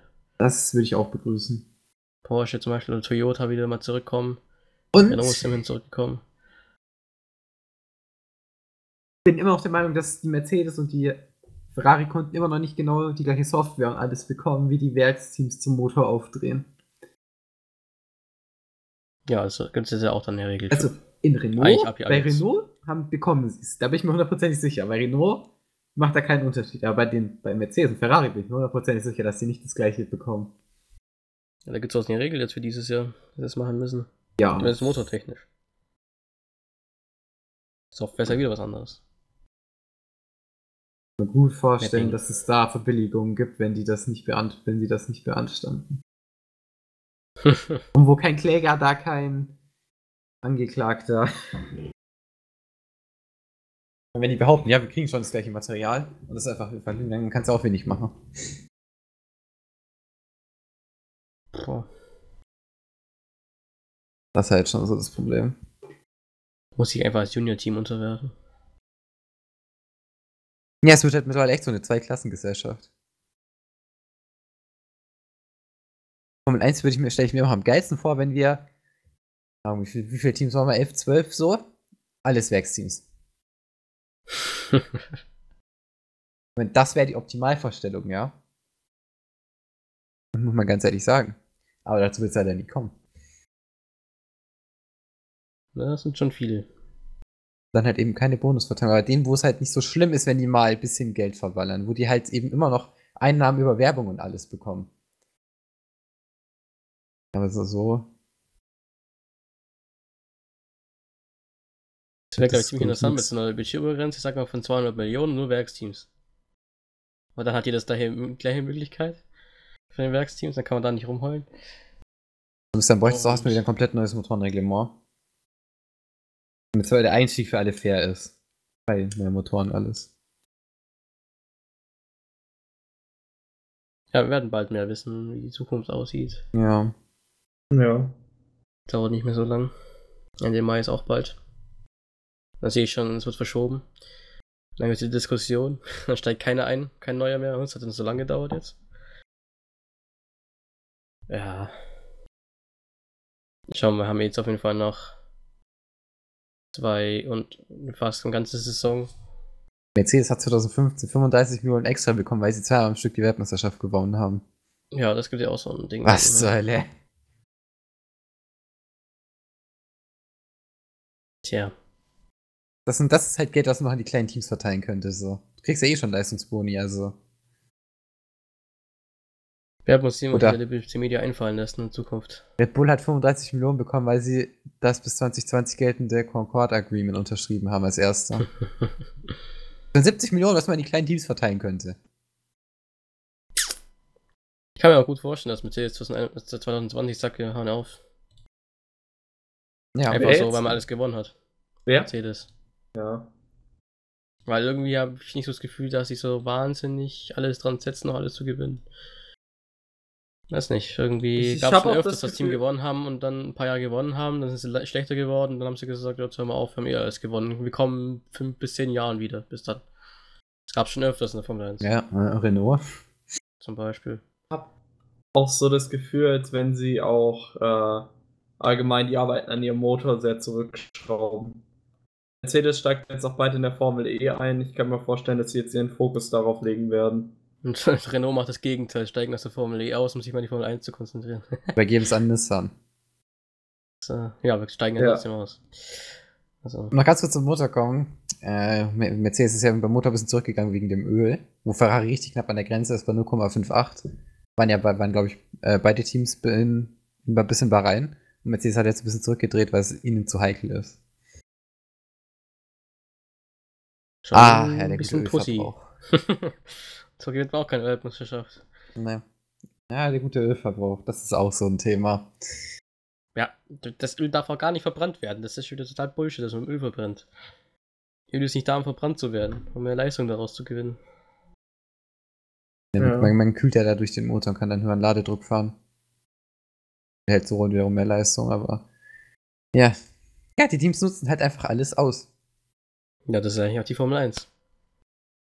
Dann beschwert man sich, wenn jemand ins Limit geht. Ja, Teufelskreis.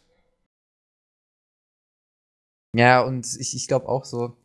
Eigentlich habe ich mich damals darüber schon anders geäußert, dass ich es eigentlich dumm finde, wenn man irgendwie solche, solche Lücken ausnutzt, aber das, das, äh, das fehlt halt irgendwie. Also, man hat 2009 war das letzte Mal, dass so eine Regelrevolution richtig ausgenutzt wurde von irgendeinem Team, weil die voll was Gutes gefunden haben, was die voll nach vorne gebracht hat.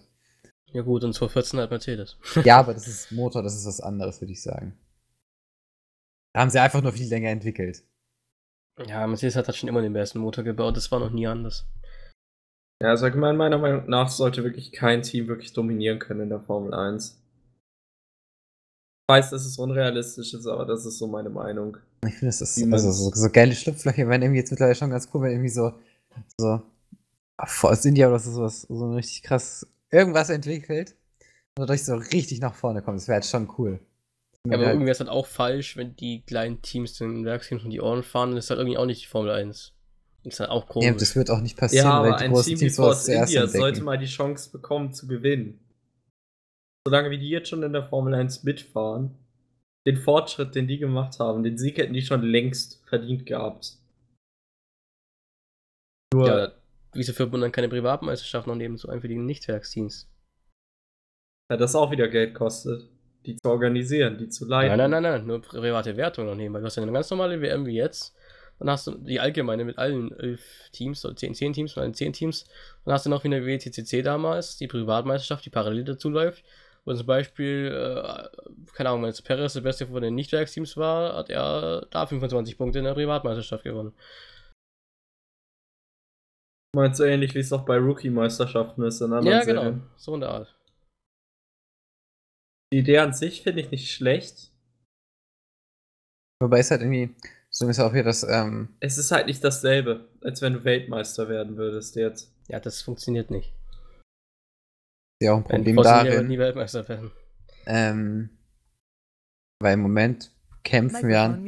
Also wenn jetzt ein aus nach hinten kommt, würde ich sagen, dass ein Alonso oder sich da schon gegen wehrt, vor ihm zu bleiben. Oder ihn überholt. Wenn du jetzt aber ähm, eine Privatmeisterschaft hast, ähm, jetzt wäre das Problem, dass die sich einfach gar nicht mehr dagegen wehren würden. So. Wieso, die normale Meisterschaft gibt es ja auch noch, wo es so viel Preisgeld für gibt. Ich würde mal interessieren, wenn man die jetzt in der bisherigen Saison ausrechnet, wer würde die zurzeit anführen? Renault, glaube ich. Ich glaube, Hülkenberg Ja, Renault sein. steht ja da nicht dazu. Das ist die Frage. Es ist jetzt ja so, dass McLaren jetzt an sich kein Werksteam ist. Zählt McLaren da dazu oder nicht? Und Williams. Also Williams schon, würde ich sagen, aber McLaren. Würde ich Ja, auch, würde ich auch nicht dazu zählen lassen. Ja, das ist halt das Problem, wie, wie teilt man das genau ein? Ja. Äh, also, dass Red Bull dann auch nicht als Werksteam zählt. Ja, Hülkenberg wäre der Erste. Ja, wobei es ist ja kein Pri Privatteam. Ist ja, ist ja sau aufpassen. Das ist Ja, ja, ja, Werksteam.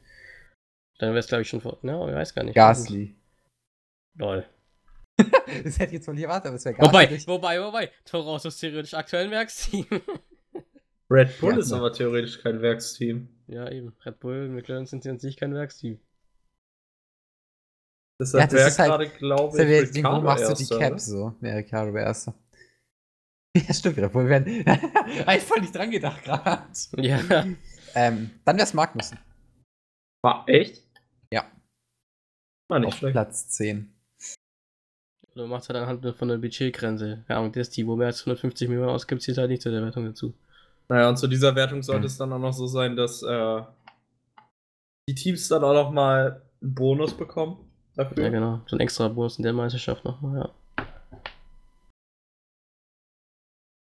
Ähm, ich bin ja gespannt auf die Zukunft von McLaren, weil die ein ziemlich großes Problem haben, wenn sie nämlich jetzt nicht gut abschneiden. Wenn sie ein ziemlich großes Geldproblem haben in Zukunft mit ihrer halben Milliarde Schulden, die sie aufgenommen haben für diese Saison. Äh, ja, Ja, macht man mal easy eine halbe Milliarde Schulden, ne? Also, das, das, da Nicht so auch, wenig. Da sehe ich auch beim Problem kommen. Ich, weiß, ich weiß nicht, wie sie das wieder reinbekommen wollen. Nee. Also ich denke, der erste Schritt wird sein, dass der Alonso loswerden, damit sie diesen Riesenvertrag los sind. da sind sie auf einmal einfach easy Weltmeister, weil Alonso weg ist. Das ist ein typische Alonso-Phänomen. Ja. wo Ja, Alonso hinwechselt, wird langsam. Alonso wechselt zu aber letzter. Also ich glaube ja so oder so, dass äh, Norris ab, nächst, Ich ab dem ja nächsten Jahr bei McLaren fahren wird. Alonso nächstes Jahr Mercedes zu sehen. Finde ich auch interessant. Bottas wieder zurück zu Williams. Ja, ich, ich glaube irgendwie nicht so, dass Bottas nächstes Jahr noch im Mercedes sitzt. Ja, Ich glaube auch aber nicht sein auch nicht, dass Bottas Ja. zurück zu Williams wechseln wird, weil sich Ja. Williams, glaube ich, gar nicht den Vertrag leisten kann. Wahrscheinlich nicht, ne. Williams hat sowieso kein Geld mehr, also Martini weg, kein Hauptsponsor mehr. Kann man vielleicht gerade so durch die Pay-Driver ausgleichen, dann schneiden sie absolut schlecht Dann ab, die steht Fahrer ganz groß auf dem Sidepod bei den Stroll drauf. Könnte ich mir sogar vorstellen. Das ist das Schlimmste daran, dass ich mir das sogar vorstellen könnte. Was, durch was ist denn sein Dad eigentlich Millionär geworden? Äh, der hat eine Modebranche. Genau. Ja, da kann ich mir geile Modewerbung auf dem Williams vorstellen. Apropos Werbung. Ähm, da haben wir auch schon drüber geredet, Dave, über äh, Tabakwerbung. Mhm. Dass die so ultra viel Geld reingepumpt haben. Ja, das hat halt echt viel Ge- Geld gebracht damals. Und äh, ich finde es immer noch komisch, dass man halt Alkoholwerbung eigentlich erlaubt. Was genauso ab 18 ist erstmal. Äh, und ich immer noch der Meinung bin, dass. Alkohol deutlich schlimmer ist als Tabak. Ja, Weil ich also, kenne deutlich mehr, ich kenn deutlich mehr Fälle, dass Leute an Alkohol gestorben sind als an Tabak. Ich glaube, ich glaube, ja, hm, okay. Das, das lassen wir jetzt dahingestellt. Aber dass so in der Stadt überall irgendwelche Tabakwerbung rumhängen darf, Ja, an irgendwelchen Plakaten, aber in der Formel 1 nicht, das macht für mich keinen Sinn. Das sind doch viel Wenn so- Leute. Wenn ich so durch die Stadt gehe, sehe ich da irgendwie Marlboro, ja, irgendwie jetzt, boah, jetzt 21 Zigaretten für nur 6 Euro, was irgendwie schon früher Preiserhöhung ist oder so. Jetzt gibt's so, ähm, kann war irgendwie 25 oder so mittlerweile bei 20 und da wird immer noch Werbung gemacht. Und so fett, auf so fetten Plakaten und alles. Oder an irgendwelchen Werbe, nee, an, an Litfaßsäulen oder sowas. Das verstehe Ja, ich eben. echt nicht, wieso man Vor das allem, verbieten so, muss. du siehst ganz klar bei Williams die Martini, ja. Die meisten Leute, die kleinen Kinder, wissen sowieso nicht, was Martini ist, ja. So, selbst wenn du weißt, was Martini ist, äh, ich finde, ich finde Martini passt gut zu Williams, auch mit der Lackierung und alles. Und das gehört mittlerweile eigentlich auch schon zu Williams, dass, dass Martini einfach der Sponsor ist. Aber ich habe deswegen so, äh, so doch, ich habe in meinem Leben noch keinen einzigen Martini getrunken. Nur weil ich die Werbung dafür nicht. mache, habe ich so keinen Martini getrunken irgendwie. Also, ich auch nicht. Weiß nicht. Und Aber man kennt die Tabakwerbung habe ich, auch kein- hab ich auch kein Marlboro so geraucht. Also. Äh, Ich meine, wenn du wahrscheinlich gerne mal abends Alkohol trinkst oder ganz gerne halt oder halt noch ein Raucher bist, denke ich schon, dass es halt schon ein bisschen was beeinflusst, wenn du, keine Ahnung, wenn du früher vielleicht äh, Ver ähm, Ferrari dein Lieblingsteam. Da kann ich mir gut vorstellen, dass die Leute gesagt haben, cool, dann wir halt Marlboro. Aber jetzt einfach durch Tabakwerbung von, äh, das Ferrari zum Beispiel Marlboro groß auf dem, auf dem, auf dem Heckflosse draufstehen hat, glaube ich nicht, dass die Kinder denken, hm, ich brauche jetzt Marlboro. Da du also, auch den, also, den also Code, dazu muss ich sagen, äh, wenn ich Alkohol trinke, trinke ich ganz gerne Whisky. Oder halt Scotch und äh, wenn ich das trinke, trinke ich ganz gern Johnny Walker, aber das habe ich auch schon getan, bevor jetzt ich das gesehen habe, dass die Formel 1 Teams sponsoren. Also das hat jetzt nicht meine Entscheidung beeinflusst, was das angeht. Und da sehe ich dann auch nicht wirklich halt den Sinn dahinter. Ich weiß halt auch nicht, was Tabakwerbung, warum das so schlimm sein soll. Also ich sehe da keinen großen Unterschied zur Alkoholwerbung. Ist ja eine EU-Richtlinie. Da, da könnt ihr halt an sich wenig machen. Das ja, ist aber von, da ich, ich, ich nicht, suche halt Alkohol aber ich genauso find verboten sein. Das macht keinen Sinn. Ich finde, äh. Ich bin ja dafür, dass man vielleicht E-Zigaretten-Sponsoren erstmal wieder erlaubt. Ja, aber ob die so viel Geld haben, ist die andere Frage. Shisha-Werbung wäre gut. Naja, also ich bin weder. Ich rauche gar nichts, also von dem her ist mir das recht egal. ja, nur Gras. Ja, dafür kannst du eh keine Werbung machen. so groß auf der Seitenkasten. Marihuana. Oh, Gibt's da eigentlich okay. Marken? Nee, oder? das, ist, das, ist ein bisschen, das geht eh nicht. ja. Gibt Also, ja diese Shirts mit dem Blatt drauf. Ja, genau, die sind cool.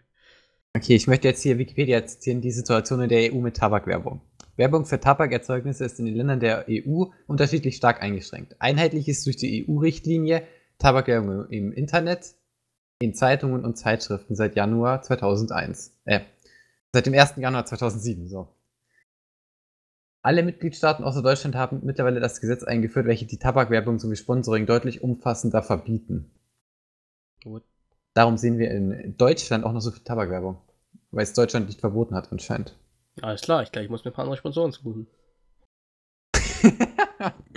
Ich glaube, ich muss direkt mal anschreiben. Ja, ich genauso. Ist ja interessant. das Problem ist, wenn ich nur viel im Ausland fahre, was ich tue, dann darf ich es eh nicht zeigen. Hm. Auch Mhm. scheiße. Ich weiß nicht, das. Ja. Die Bundesrepublik zählt zu den EU-Staaten, die nicht den politischen Willen haben, die Situation zu ändern. Okay, das erklärt auch alles, wieso wir eben überall noch so viel Werbung haben und der Rest nicht. Da können sie sie aber auch mal verbieten, weil es geht mir echt auf die Nerven. Hm. Tja. Hm. Aber wird den Teams deutlich helfen. Da gibt es auch ein schönes Kommentar von auf sportswise.com. Das Verbot von Zigarettenwerbung die Formel 1 kaputt gemacht hat von Jim Weeks von 2015, April 29. Hm. Ganz gut zu lesen. Lass mal Werbung machen für irgendwelche Seiten. Aber der, der Kommentar hat mir sehr gut gefallen. Aber wenn man ja, halt insgesamt deutlich mehr. Geld hätte. Ja, sich ist auch Rückgang der Sponsoren so ein Problem. Aber das ist dann allgemein. Ja, Ja. Das Motorsportproblem ist. genau. Wenn man halt an sich Sponsoren hätte, die deutlich die mehr zahlen würden, hätte man auch nicht das Problem von so wenig Geld. Und einer der sehr geldreichen Sponsoren waren eben Tabakwerbung.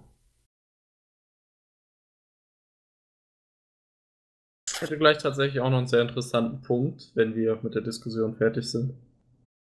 Ja, an sich würde ich schon sagen. Fertig.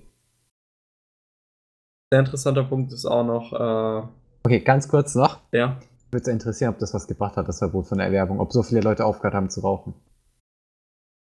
Oder nicht mehr angefangen. Kann ich mir nicht vorstellen. Ja, ich glaube Dass nicht, er das dass geändert das, hat. ich glaub nicht auch, dass es kaum einen Unterschied gemacht hat. Wenn man, wenn man Formel 1 schaut, war man eigentlich. Ja, regelmäßig sollte man eigentlich Vernunft.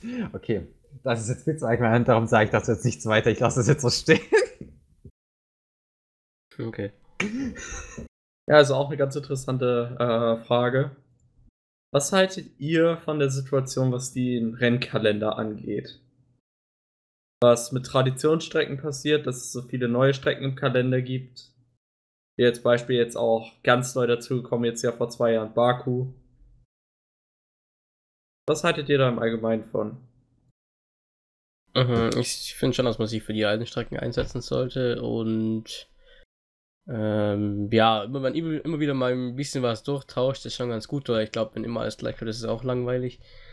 Ähm, ja, aber pff, 21 Rennen finde ich jetzt schon mehr als ausreichend, eher schon zu viel. Also 19 war ich, glaube ich, keine so schlechte Zahl. Also 18, was es meistens eigentlich war. Aber 21 ist halt schon hart, man möchte eher noch mehr machen. Das ist halt schon. Da geht halt auch ein bisschen was kaputt in der Formel 1, aber wenn du nämlich jedes Wochenende ein Rennen hast, ist das halt auch nicht mehr das gleiche. Ja. Wenn, wenn du weißt, in zwei Wochen, dann hast du zuerst so das Gefühl, so, oh scheiße, dauert ja noch ewig. Und dann freust du dich halt auch viel mehr drauf. Und dann ist es auch wieder was Spezielles. Ja. Ich meine, Super Bowl ist auch nicht jedes Wochenende. Wie wäre denn das? Wird sich auch kein Mensch mehr darauf freuen, wenn das jede, Woche, wenn jede zwei, alle zwei Wochen Super Bowl wäre. Ja, ähm, also, hm. bringt natürlich auch noch mal wieder jedes Rennen enorme Ko Transportkosten für die Teams. Das muss man berücksichtigen. Und so Back-to-Back-Rennen sind ja für die Teams der absolute Stress. Also, ja. Das, das, das finde ich schon ein bisschen unnötig. Und zu den Strecken.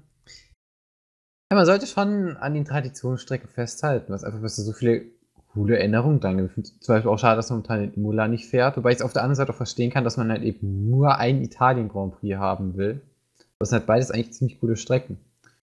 Und ich denke, dass vor allem die älteren Zuschauer der Formel 1 sich da deutlich mehr mit identifizieren können, wenn man irgendwie, ja, eben zum Beispiel, das von dir vorhin angesprochene Finale zwischen, oder Rennen zwischen Alonso und Schumacher geschaut hat, und man denkt so, ah, die Strecke kenne ich ja, das kann ich mir ja mal wieder anschauen oder so. Im Vergleich zu irgendeiner Strecke, die man halt gar nicht kennt, wie Baku zum Beispiel. Denke ich, dass das halt vor allem für die ältere Generation auch ein bisschen interessanter ist. Ja. Wobei ich das Thema rund um, ja, welches Geld zahlt, wie viel äh, schon verstehen kann, weil wenn du nicht zum Beispiel in Hockenheim nimmst, was halt nicht wirklich ja, also ich sage, glaube ich, zahlt gleich eins, also es ist eins der Rennen, wo am wenigsten zahlt, glaube ich, von allen 21. Ja. Deutschland Grand Prix. Kann ich natürlich nachvollziehen, weil wenn du halt da wieder relativ wenig Geld machst, kannst du ja wieder weniger Geld ausschöpfen am Ende vom Jahr. Das ist auch ein bisschen ein Teufelskreis und ich glaube tatsächlich, dass wir vielleicht sogar dieses Jahr ähm, den letzten Deutschland Grand Prix in nächster Zeit sehen werden. Ja. Vertrag läuft aus, Nürburgring wird nächsten Jahr noch nicht keine von 1 mehr sehen, wenn er überhaupt äh, überlebt, der Grand Prix Kurs so. Weil der hat echt cool ist eigentlich.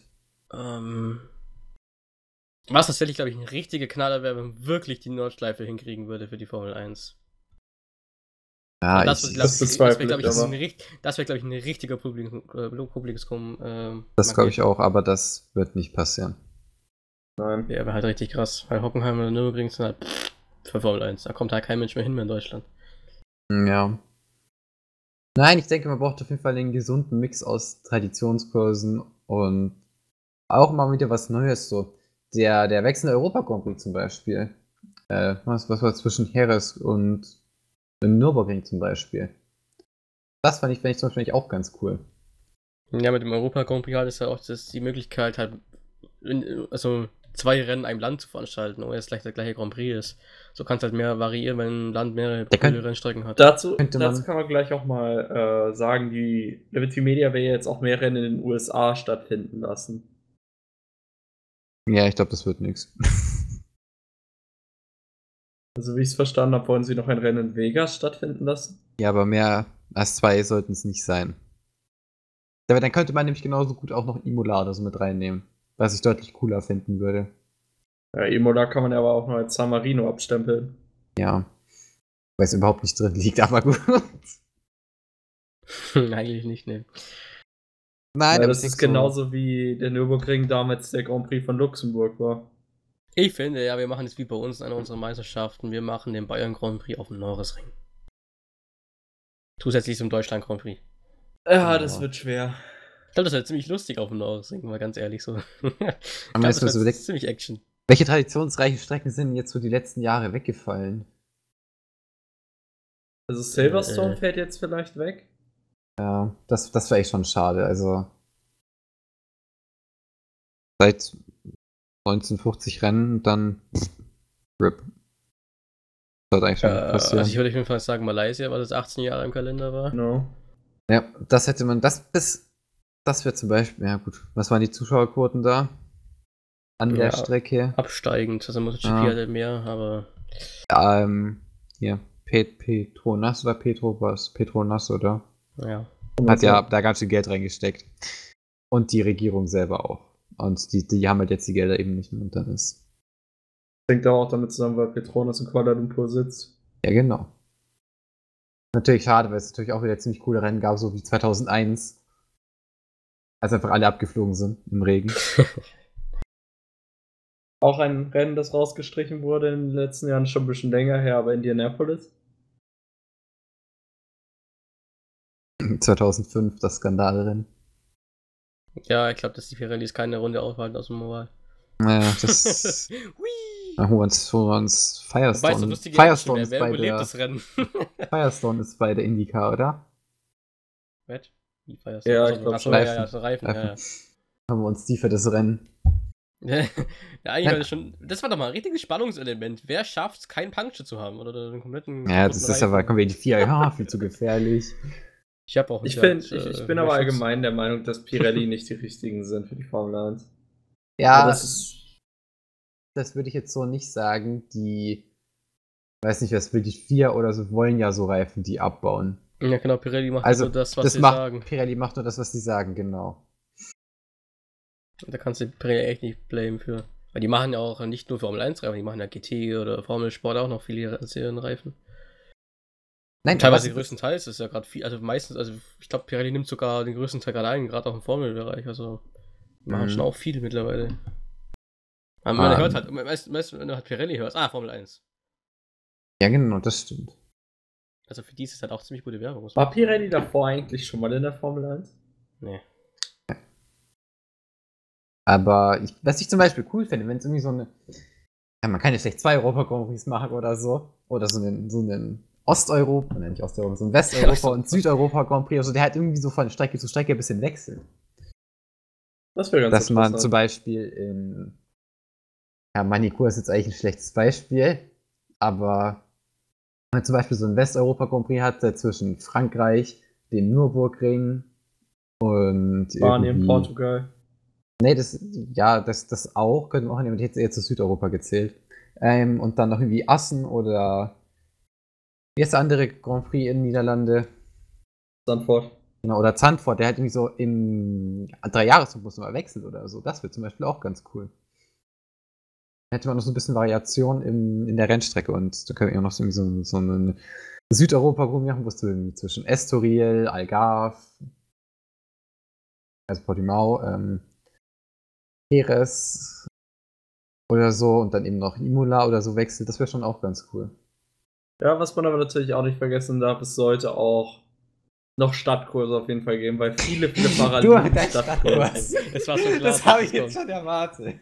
Nee, aber viele, viele Fahrer lieben ja Stadtkurse. Es ist ja eine Tatsache. Also ich finde, Singapur hat dafür, dass es jetzt mittlerweile seit fast zehn Jahren dabei ist. Nein.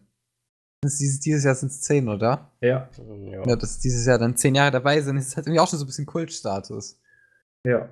Und irgendwie war da auch immer irgendwas los. Also ähm, zum Beispiel 2012, als Hamilton den Engine Failure auf Platz 1 liegend hat. Oder eben mit. Ach, wie, heißt, wie, wie hieß denn der Renault-Fahrer? Scheiße. Der Bereich. absichtlich gecrashed ist. Piquet. Okay. Ja, Piquet, ich mag jetzt auf Pedro aus. ähm, ja, Piquet, der da crasht. Ähm, letztes Jahr, 2017, der Ferrari-Crash. Ähm, ja, all sowas. Ja, ich kann mir auch tatsächlich vorstellen, dass Baku erreicht. so einen Status kriegen könnte in der Zukunft. Ja, das wird eher das, das. Ich glaube, dass das den Status Chaos-Rennen forever kriegt. Dass wenn dieses Jahr wieder was kommt, dann hat es auf jeden Fall inne. Ja, vom Baku redet man halt immer noch, auch bald ein Jahr später, wenn es letztes Jahr ein bisschen Ja. später war, aber war für mich eigentlich auch der Highlight des letzten Jahres. Also war halt grandios spannend, das Rennen, muss man schon mal sagen. Ja, Ja. Wenn man sich an andere Kalender anschaut, Australien spannende Momente als Button in der letzten Runde seinen Motorschaden kriegt und dann auf Startziel ausrollt und nicht übers Ziel kommt. Ja, und den Physikeller fast in die Wand fliegt wegen dem Öl. Ja.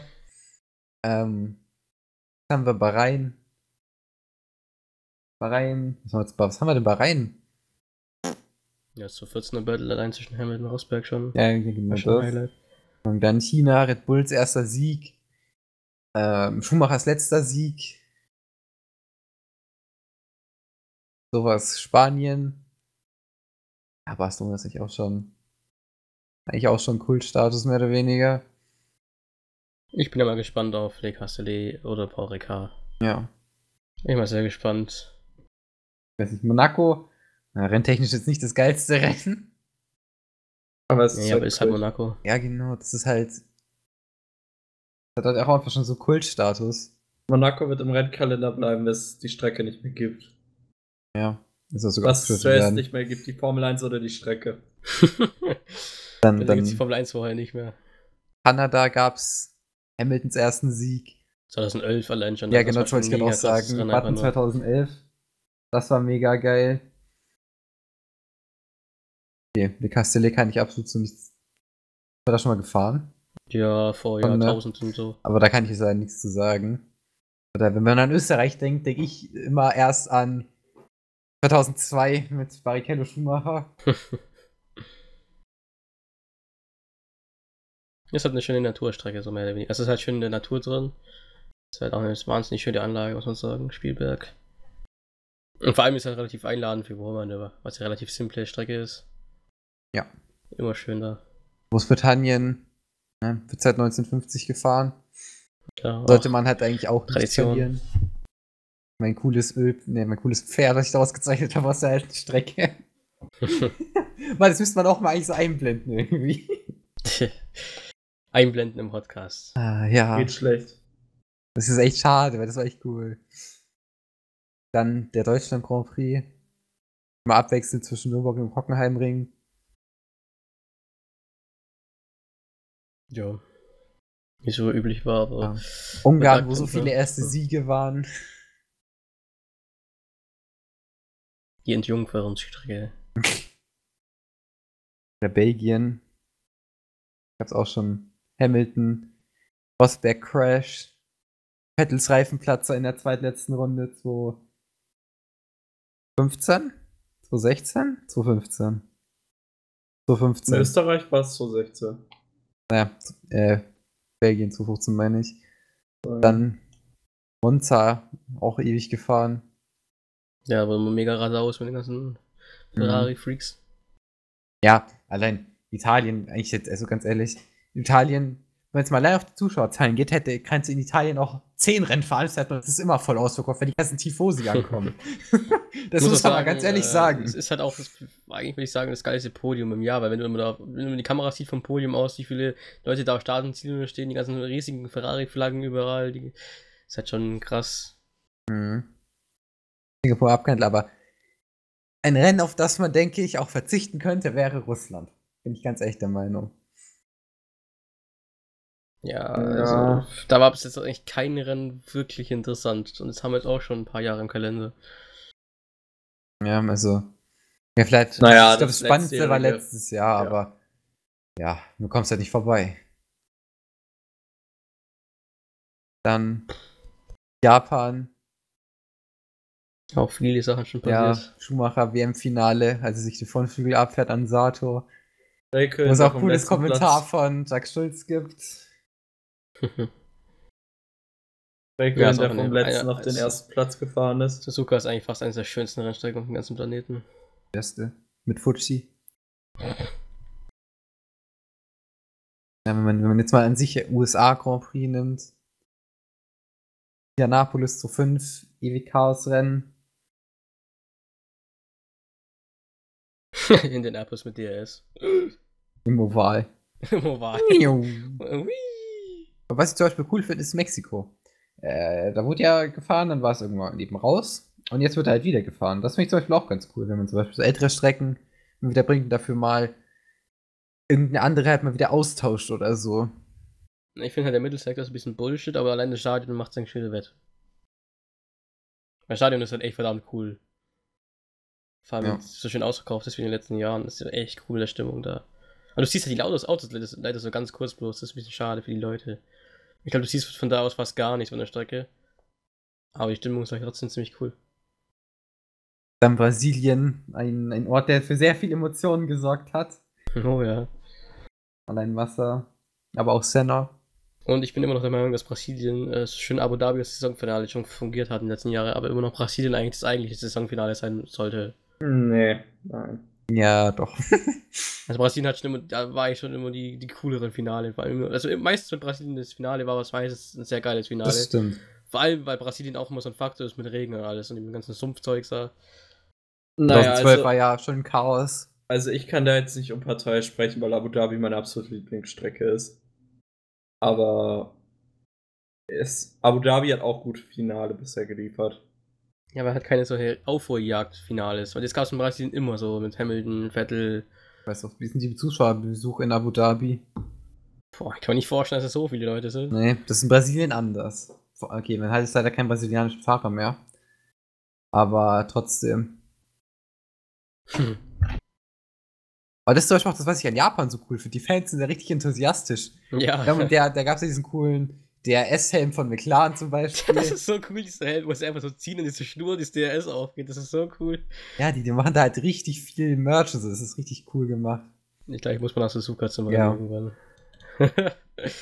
das ist einfach cool. Das ist einfach echt geil. Ja, Aber weißt du, in- so, Abu in Dhabi Japan- sich theoretisch halt auch mit Bahrain abwechseln, so als Rennen, weil es einfach halt genau nebeneinander ist. So. Ja. Ja, das, das, Ja, das aber stimmt Abu auch Dhabi schon. gehört für mich ans Saisonende. Oder mein. Ich weiß nicht, also den jetzt, den diesjährigen Bahrain Grand Prix hätte man auch voll geil als Saisonende haben können. So. Ja, das hat auch Spannung. Also das war auch richtig knapp. Ich will allgemein sagen, dass die drei Rennen, die wir hatten, waren alle gut. Also ich, einer der Ja. besten der letzten Jahre, ich sage die drei Rennen. Und also auf jeden Fall der beste Saisonstart letzten. Ah, der vielleicht bis auf. China.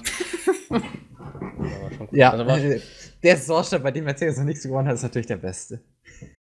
also war es schon der beste Saisonstart seit 2014, äh 2013 eigentlich. 2014 zählt er schon dazu. Ja. Sind wir mal gespannt auf Baku. Und so Ja. weitergeht mit den spannenden Rennen. Hoffe ich mal. crasht. Vielleicht sehen wir endlich mal eine richtige Red Flag in der Castle Section. Ja, aber würde ich 100% darauf wetten, dass am Wochenende da wieder was ist. Irgendwer verkackt. Formel 2 ist ja auch wieder. Ja, da war es letztes Jahr die Red Flag. Weil ich nicht verstehe, wieso man nicht in Hockenheim fährt mit der Formel 2. Für die Boss GP da, die ist eh viel cooler. Ja, genau. ja. was haben wir denn noch so? Mir fällt jetzt gerade kein so traditioneller Strecke mehr noch so ein. Ich denke, an den wirklich wichtigen sollte man schon festhalten. Ja, bis jetzt hat man noch nicht so sonderlich viel verloren. Ja, und auf den, weil weniger Action ist. Ja, so Russland könnte man noch wieder entfernen, also. Und ich denke, mehr als 20 Rennen sollten es auch in der Saison nicht sein. Einfach, ich finde grundsätzlich das eigentlich Back-to-Back-Rennen.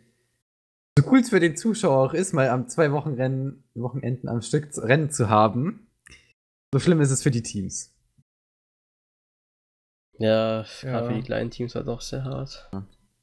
Also so alle zwei Wochen fände ich schon voll okay. Und ja, Ja. dieses Triple Back-to-Back, was wir Österreich, Deutschland und Frankreich haben. AKA, weil das geht das nicht, sondern wir haben Frankreich, Österreich, Großbritannien oder Kanada. Frankreich, Österreich, Großbritannien. Äh, der Kalender anders ist. Ähm, ja, das wird schon sehr, sehr schwer, vor allem für die kleinen Teams. Ja, wobei es halt nicht so eine wahnsinnige Strecke ist. Weil, was halt- ist denn für eine krasse Strecke? Ja, zwischen den Rennen, vor allem weil Silverstone Das das Hauptquartier ist von allen Teams, so mehr oder weniger. Also, ja. Die Konstellation ist okay. Aber ja, äh, es wird halt, ja. Ich denke, alle zwei Wochen wäre halt schon absolut okay. Dann hat man halt 40 Kalenderwochen theoretisch. Die einzig anderen, anderen vier dann halt eben nicht, wir für die Saison. Ja, wenn du in Abu Dhabi bist, kannst du eigentlich irgendwann im November aufhören, meistens wie letztes Jahr. Dann wieder im März starten, gegen Ende März, Anfang Mai. aka April. oh Gott. Ja, ihr wisst, was ich meine. Ja. Ja gut, würde ich sagen, haben wir eigentlich die meisten Themen durch, die wir besprechen wollten. Ja. Alle Themen der Zukunft und der Gegenwart eigentlich gerade, die so rumgehen. Wäre viel zu lang geworden, oder? Jetzt genau eineinhalb Stunden. Deswegen sagen wir, es ist eigentlich ein ganz guter Zeitpunkt, um wieder aufzuhören für heute. Weil ich weiß auch nicht, was wir noch reden sollten. Baku haben wir schon angesprochen, alles. Am Wochenende. Also, ja. Also ich weiß nichts mehr. Ich jetzt auch nicht. Ich jetzt gerade auch nicht. Ansonsten können wir da, denke ich, dann Baku-Podcast drauf eingehen. Schauen mal, was abgeht, ob wir viel zu besprechen haben oder nicht. Auf jeden Fall geht es nächsten Dienstag auf jeden Fall regulär wieder weiter mit der Episode von Baku dann und den Ausblick auf Spanien, wo dann die ersten anderen größeren Updates kommen. Und ja, dann wünsche ich euch eine schöne Woche und bis nächste Woche. Tschüssi. Bis dann. Tschüss.